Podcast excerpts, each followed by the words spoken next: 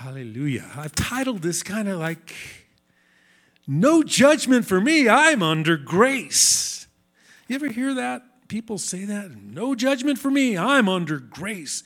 As somehow God changed who he was, somehow around Matthew chapter 1 about he was this way and now all of a sudden he's just grace, grace, grace. And we have a misunderstanding of that so much. So I want to talk about that today. And, and you know, when I mention the word judgment, people have a negative connotation of judgment. Okay? And so when I mention judgment, what do people just what do you think when you when I mention the word judgment? Say not guilty? Okay? We are not guilty when we're in Yeshua, but so many people in judgment equals punishment.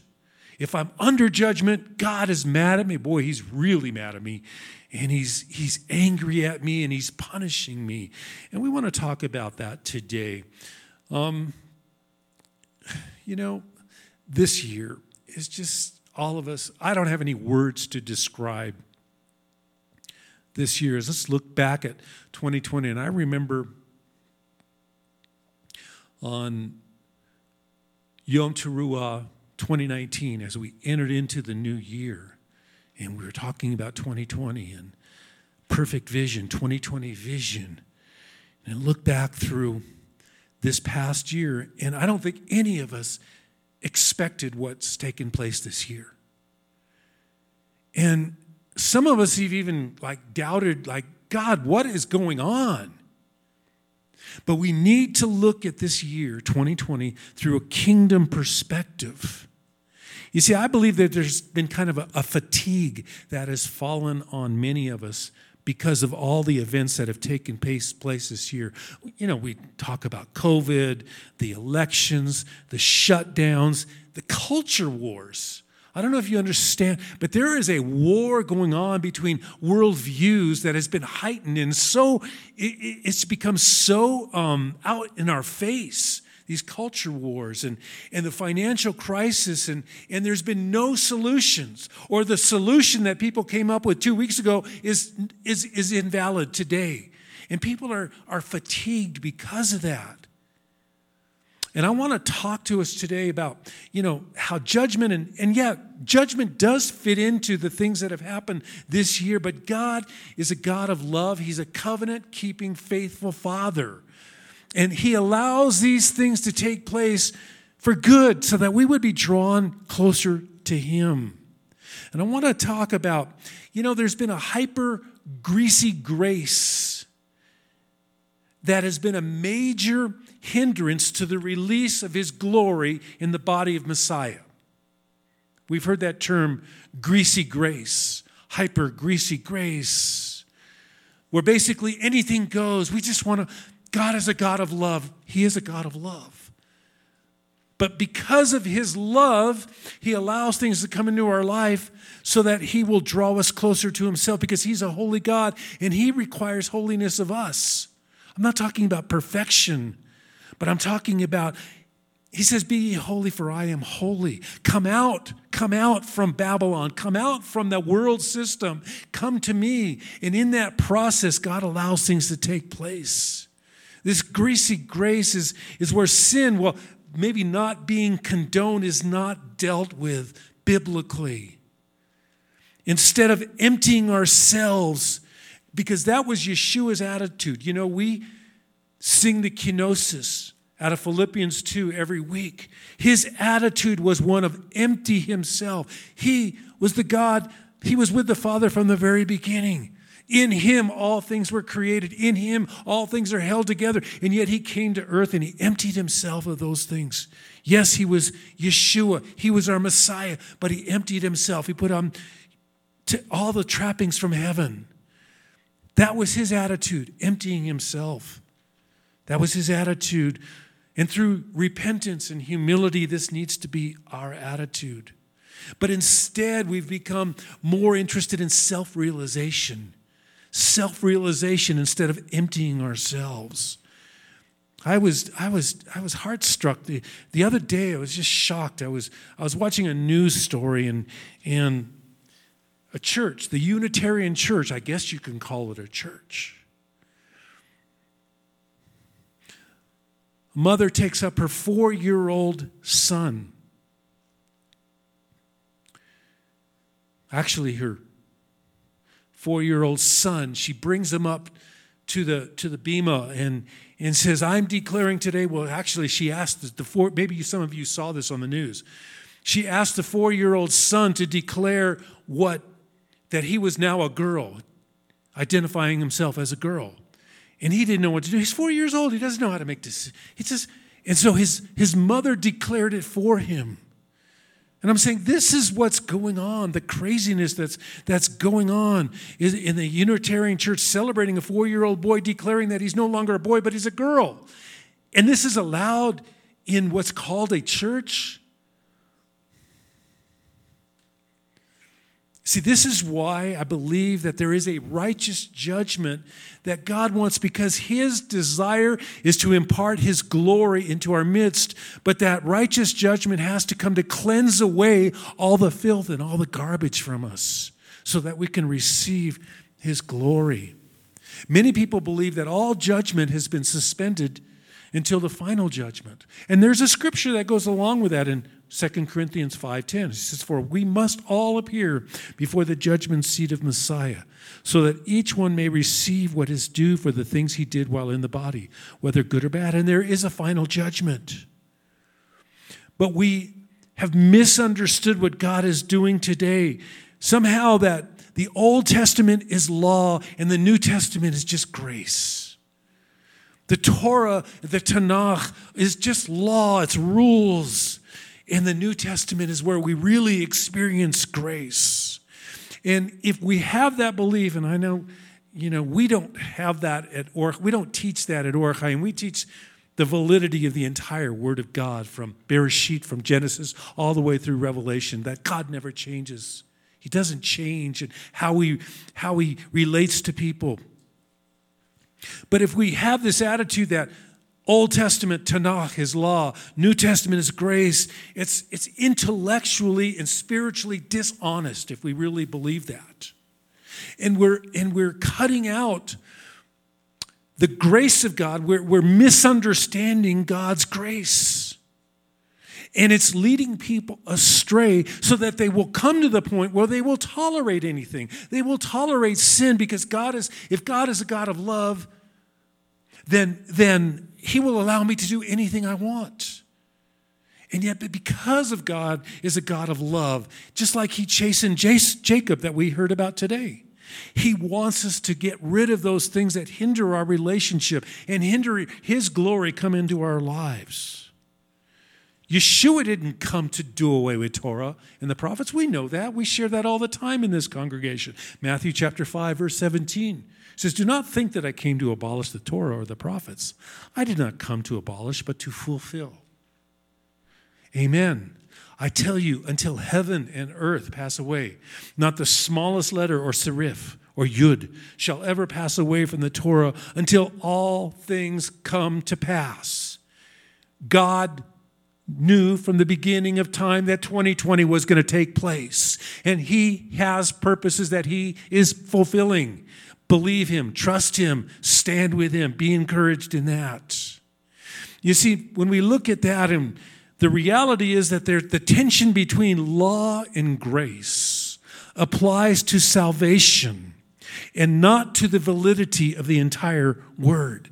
In other words, what I mean is, is the grace of Yeshua in the cross is that now instead of going through the, the um, system of sacrifice, the sacrificial system, Yeshua became the perfect, precious sacrifice that we need. But there's still that we have to go through his sacrifice. That's the grace of God. Salvation is, is coming into a right relationship with God. It's always been through grace, through faith. Abraham was he believed God and it was credited to him as righteousness before he did anything. He believed God. So God hasn't changed. Hebrews 13 8 says, Yeshua, the Messiah, is the same yesterday, today, and forever. He didn't somehow change in Matthew chapter 1 or in Acts chapter 2. God didn't say, you know what, it didn't work very well when I revealed myself this way. I'm going to choose to do it this way. God has always been the same, never changes. Never changes. But the central point in history has always been the cross of Yeshua. And when I talk about the cross, I'm talking about the life, death, burial, resurrection, and ascension of Yeshua HaMashiach. That is the cross. Everything in Torah and the prophets pointed to the cross. In our lives today, we look back to the cross. It's a central focus point of history. God doesn't change.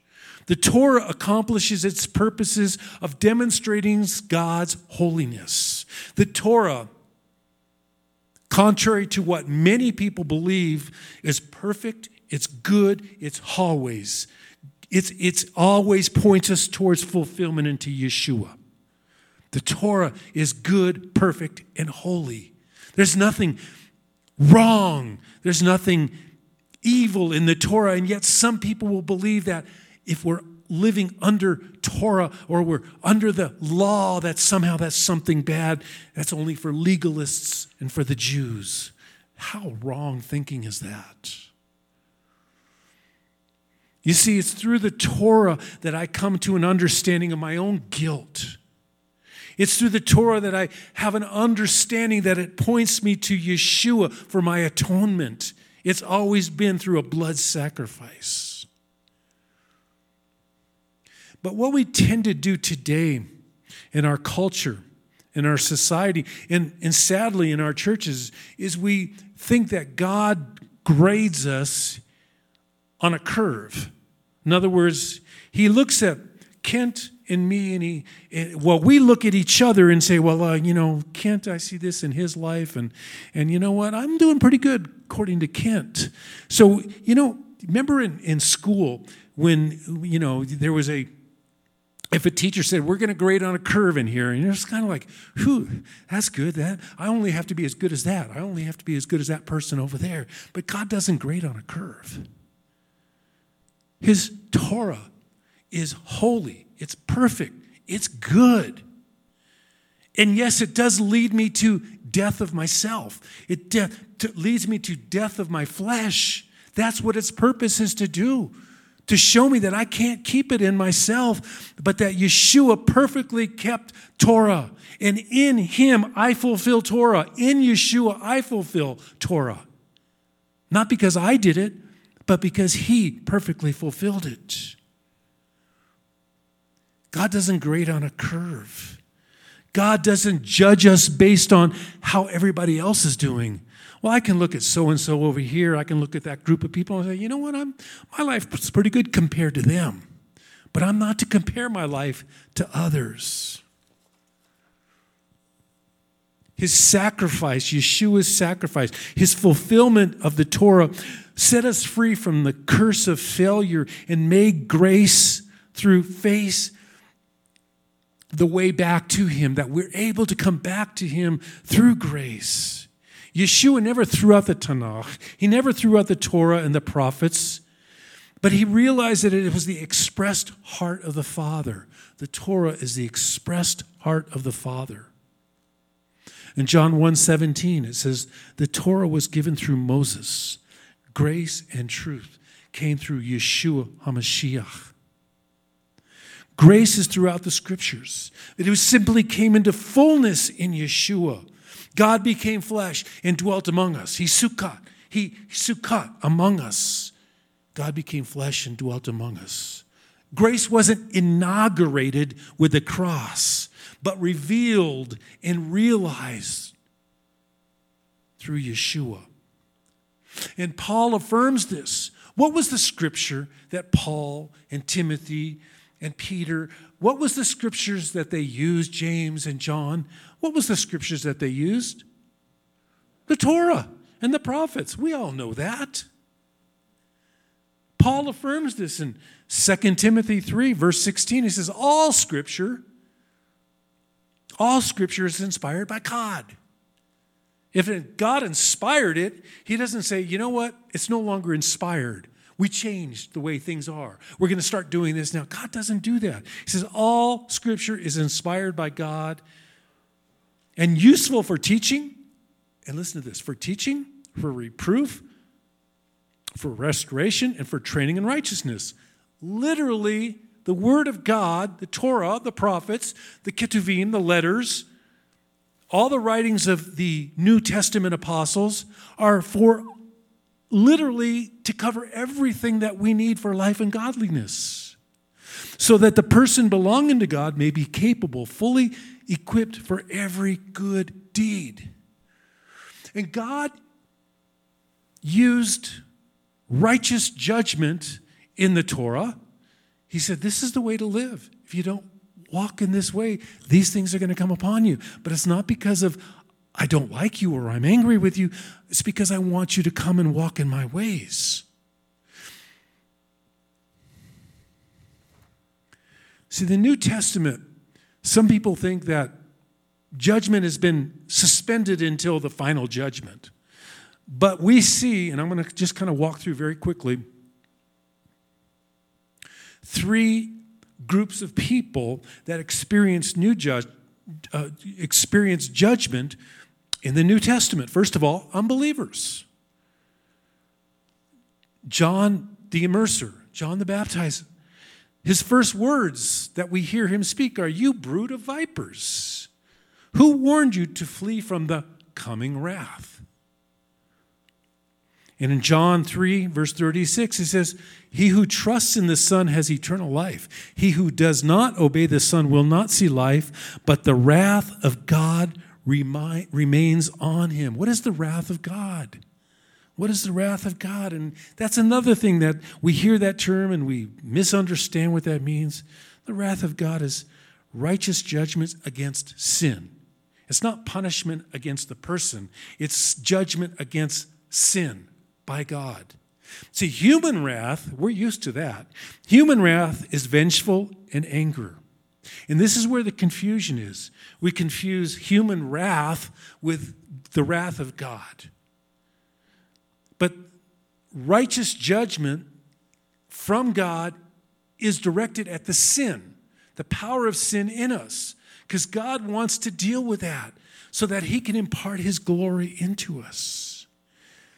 Romans 1:18 it says, "For the wrath of God is revealed from heaven against all ungodliness and unrighteousness of men. In unrighteousness they suppress the truth." You see, we live in a culture that is so unrighteous right now. I can't even watch the news anymore, guys. You know, and I've talked about this. This year, it's just it's it's revealed the lies and the deceptions that people fall under. And it really, I don't, I I'm tired of being angry and frustrated at that, so I'm going to turn it off. I don't want to watch that anymore.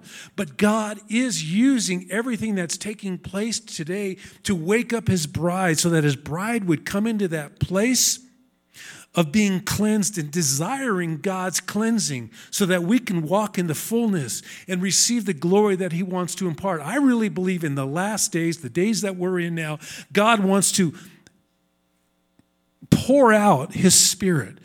I believe God wants to see revival in every place in Israel, in, in the former Soviet Union, in China, in the United States of America, in South America. God wants that revival to take place. But at the same time that revival is taking place, there's also going to be people who are going to turn away. They're going to be turning away. And God is using these things that are taking place in our world today to bring us to Him because we're not finding any solutions in the world. Anybody find any? Does Dr. Fauci have solutions for us, people? The solution he had last week has changed this week. Does our government have any solutions for us? See, the same thing. Two months ago they said this, today they're saying something different. All of this is being revealed, but God is still on the throne. He's revealing himself through these judgments. We see through the New Testament that God used righteous judgment. Herod was an evil, ungodly leader. He threw many believers in prison and he ordered their deaths. And one day he put on his royal robes and he took a seat on his throne, and, and the people saw him, and they were, and this guy, Herod, he loved the flattery of the people. He loved when the people praised him, and he would receive that into himself. Well, this day, these people were yelling, the voice of God and not of a human. And he just took it all in. And cert, as soon as that took place, an angel struck him down immediately because he not, did not give glory to God. He was eaten by worms and died. The word of God grew as a result of that. So don't tell me there's no judgment in the New Testament. The guy was eaten by worms, he was an unbeliever. We also see the story of Elymas. Elymas. He was um, a magician, he was a false prophet, a non believer. And he came in opposition to Saul. See, Saul was testifying about Yeshua to the, to the governor of the, of the area, to the, of the governor of the, the proconsul of the region. And this man, Elymas, was seeking to turn him away from his faith.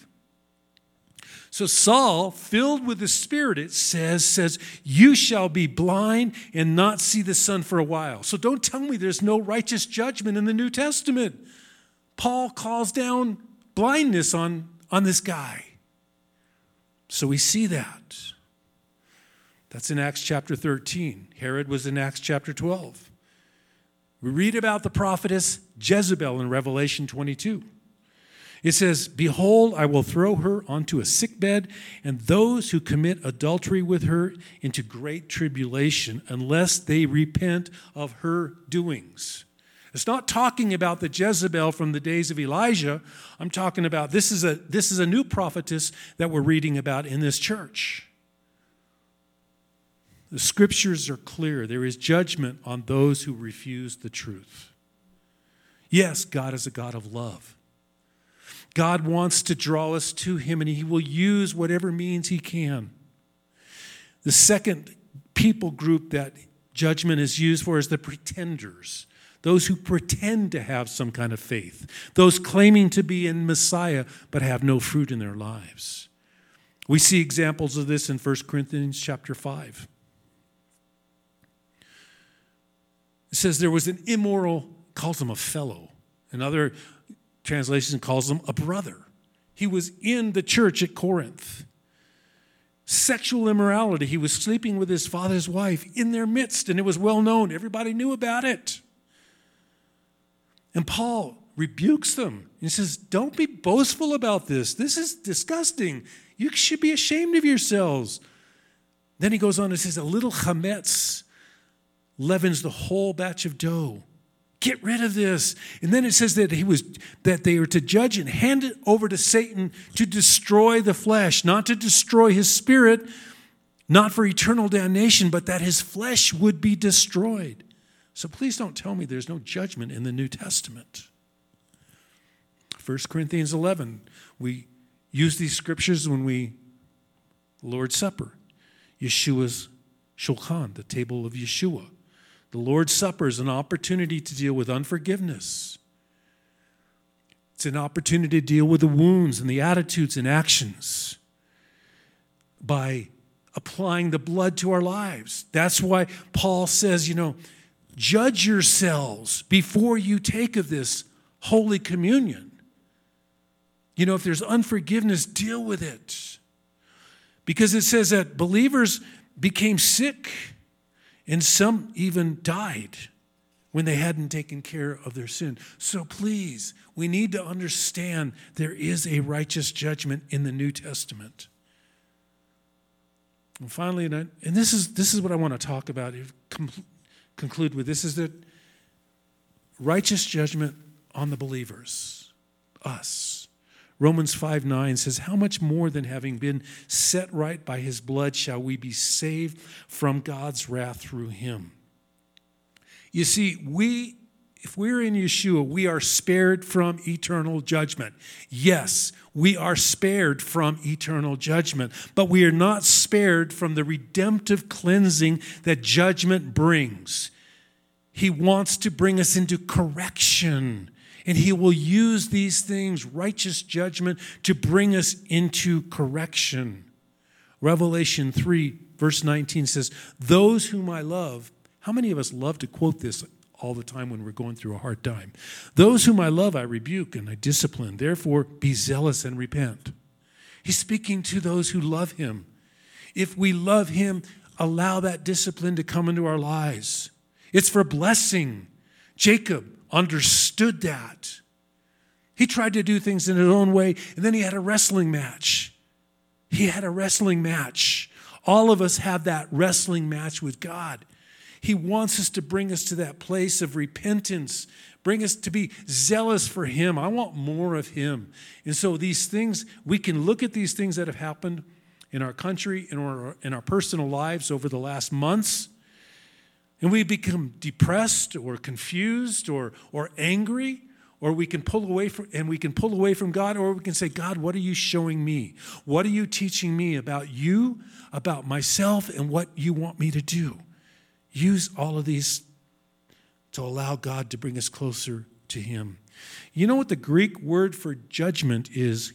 Krisi K R I S I. Krisi krisi or it sounds like the word crisis crisis that's the root of the word crisis and it doesn't mean punishment, it means to cut or separate. So God will use righteous judgment to separate us from those things that are ungodly, those things that will cause us harm.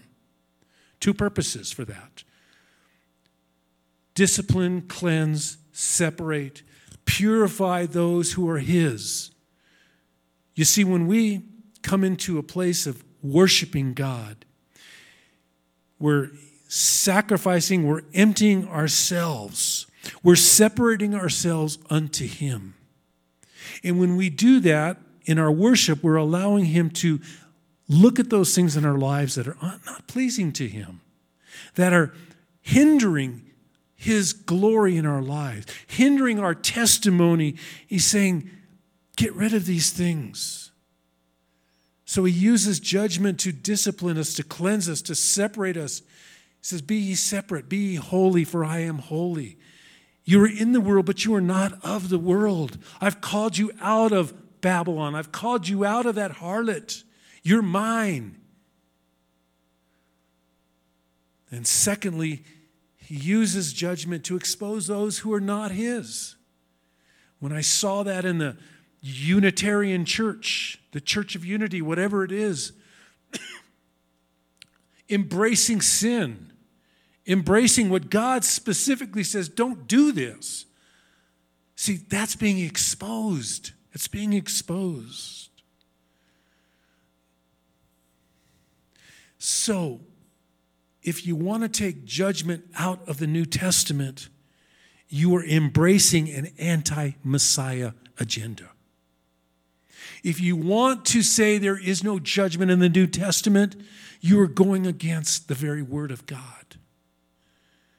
Now, this may seem like a heavy message that I've given today, but I think what God is saying to us is welcome my cleansing because I want to deposit, I want to impart more of myself, more of my presence, more of my glory into your midst. So, welcome my cleansing.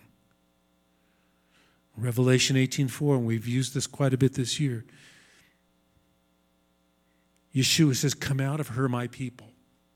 Come out of her, my people. Don't participate in her sins. You see, if we say you're a holy God and we are his people, we're saying we are a holy people. But are we? Are we separated from this world? Don't participate in her sins. A key to responding to judgment is to worship Him. It's not condemnation. It's not condemnation. And I don't want this to be a message of condemnation, but of a desire to worship Him, an emptying of ourselves. I'm going to invite Laura to come up here. Um, Laura she called me yesterday and, and shared something specific that God spoke to her, and I felt like, you know what, it goes along with what I was sharing this morning. So, Laura, why don't you come on up? Um,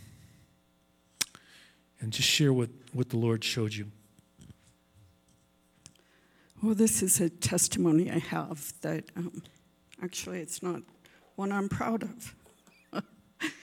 so, um, you know that we were going down to the Capitol to pray before the election. We were going every week, and so we went down on the Monday before the, you know, the actual election day of Tuesday the 3rd. And I mean, as soon as as soon as we got out of the car, you could feel the tension in the city and just like this spiritual warfare. And um, Dave and I, we walked up to the area in front of the Capitol where we were meeting and praying, and some um, Hindus or, or some other bel people believing other things were there, and they had left like this big chunk of meat, you know, and there was incense and stuff, you could smell it. And it was, you know, and then like when we were driving, there were people on the corner yelling, you know, about vote for Biden and so on and so on. And so it was, it was really, the air was very, very tense. And um, anyway, those, the, the Hindus had, had left. And I was reading from Psalm 51, David's prayer of repentance. I was just declaring it for the church, you know, that, that repentance created me a clean heart, oh God.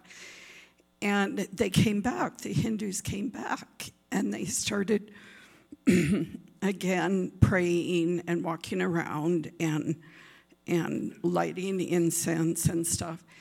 And, you know, my spirit just rose up. I'm, i mean, it's like, this is a battle and I'm not going to lose it.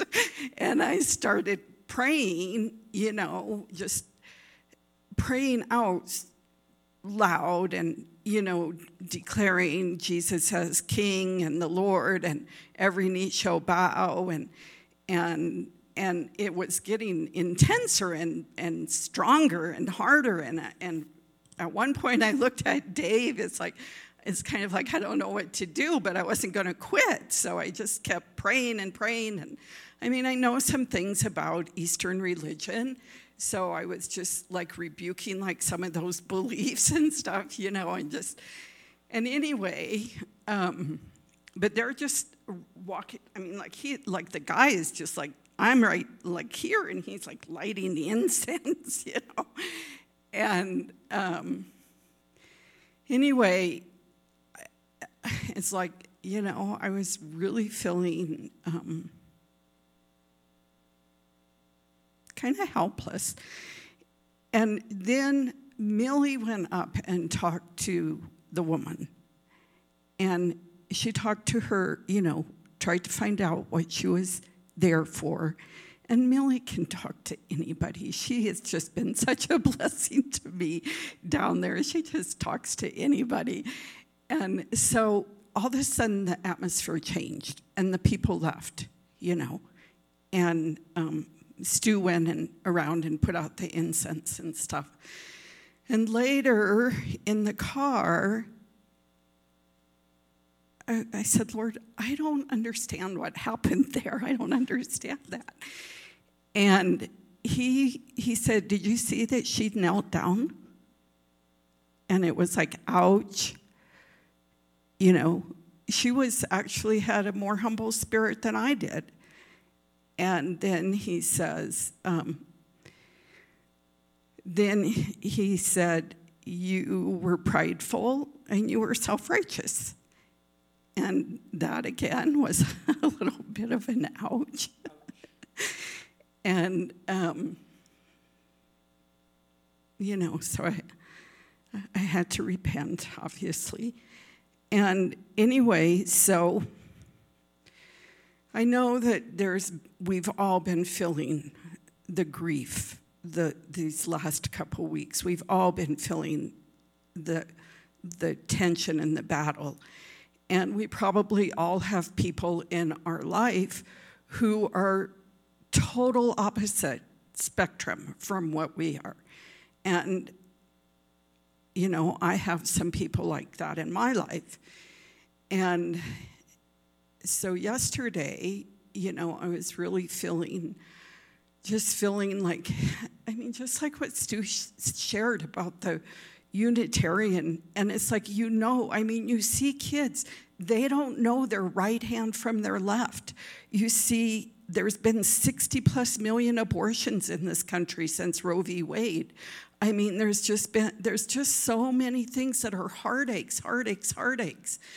And it's like, you look at this opposite spectrum from us, and it's not just this election. Oh, goodness, no. It's been going on for years and years and years and years, eroding all of the, the things that we stand on, all the things that we think are, are righteous and godly. And anyway, so those, just yesterday, those people in my life who, who, who are, you know, I can put their picture on the wall and say they're the, the poster child of, of all this belief, you know, I just want to throw darts at it, you know, and, but, so the day before, Thursday, I had been reading in um, the book of, of Mark, and he says, and um,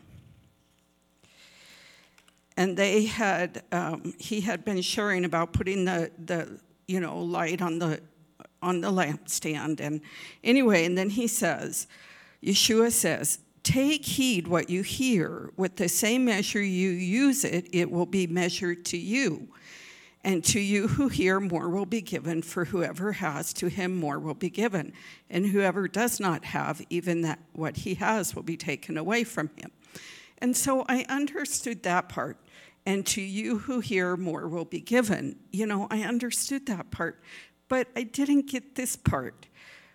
Take heed what you hear. With the same measure you use, it will be measured to you.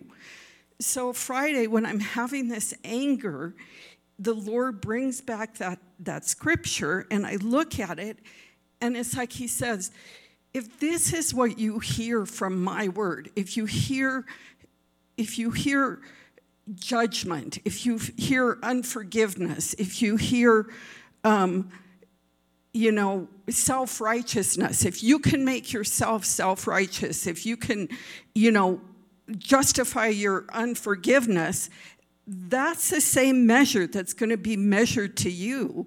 And that's exactly what I was doing with these people. You know, I mean, I didn't have any I didn't have any care for them. I didn't I was judging them. I was thinking I was more righteous. I was thinking everything that, you know, but Jesus never did that. He never did that. He loved when he rebuked the Pharisees. He loved them.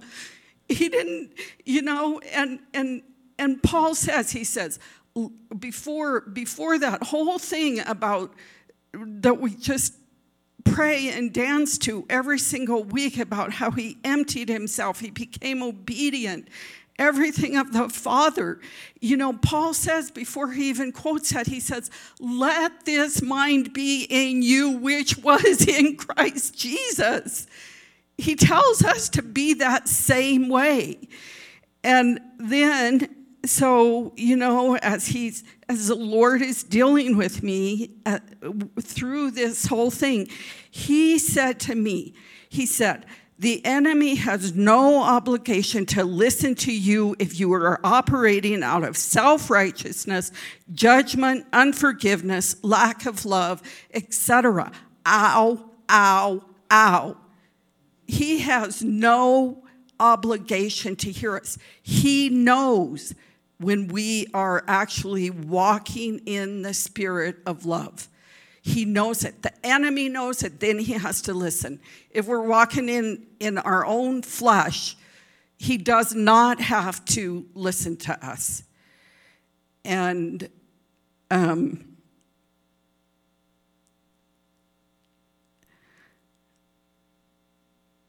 um,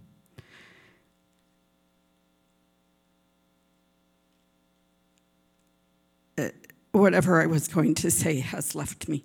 So I, I feel like that must have been all that I was needed to say. So thank you. That is powerful. You can be abs- we were talking about this yesterday. We you can be absolutely right in your doctrine, in your belief system. And yet, when your flesh, you're operating in the flesh, we can be judgmental and you nullify everything that Yeshua wants to do through us.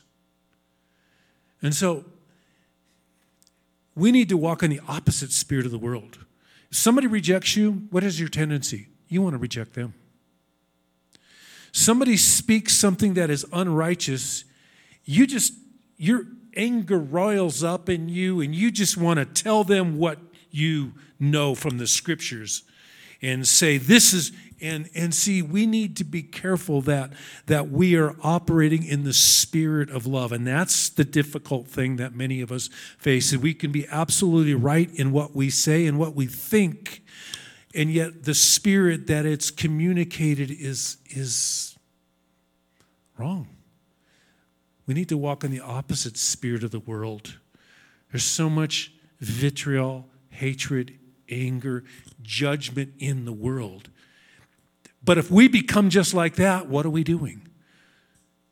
We're eating out of the tree of the knowledge of good and evil. And yet we're called to live out of the tree of life. Just stand with me. We're going to enter into a time of worship, a time of emptying ourselves. And I want us to just, this is a time where, where I want us to really say, Lord, I open my heart to you. Show me areas of judgment in my life. Show me areas of rigidity in my life, intolerance. And I'm not talking about we need to be tolerant of sin, but how we address sin. Yeshua had a way. I'm, just, I just thought about this is, you know, the woman caught in adultery. They brought this woman caught in the act of adultery. And he knelt down and began to write in the, the dirt what he was writing. We all conjecture what it could have been. And they all began to walk away because their hearts were hearts of judgment. And Yeshua didn't let her off the hook. He said, Where are your accusers? They're gone. But what did he say? He said, and not just in what he said, the words he said, but I'm sure it was the look of the, the countenance of God Himself saying, Go and sin no more. I bet you that woman had an encounter that changed her life. I'm not saying she didn't sin anymore after that, but there was something that radically changed.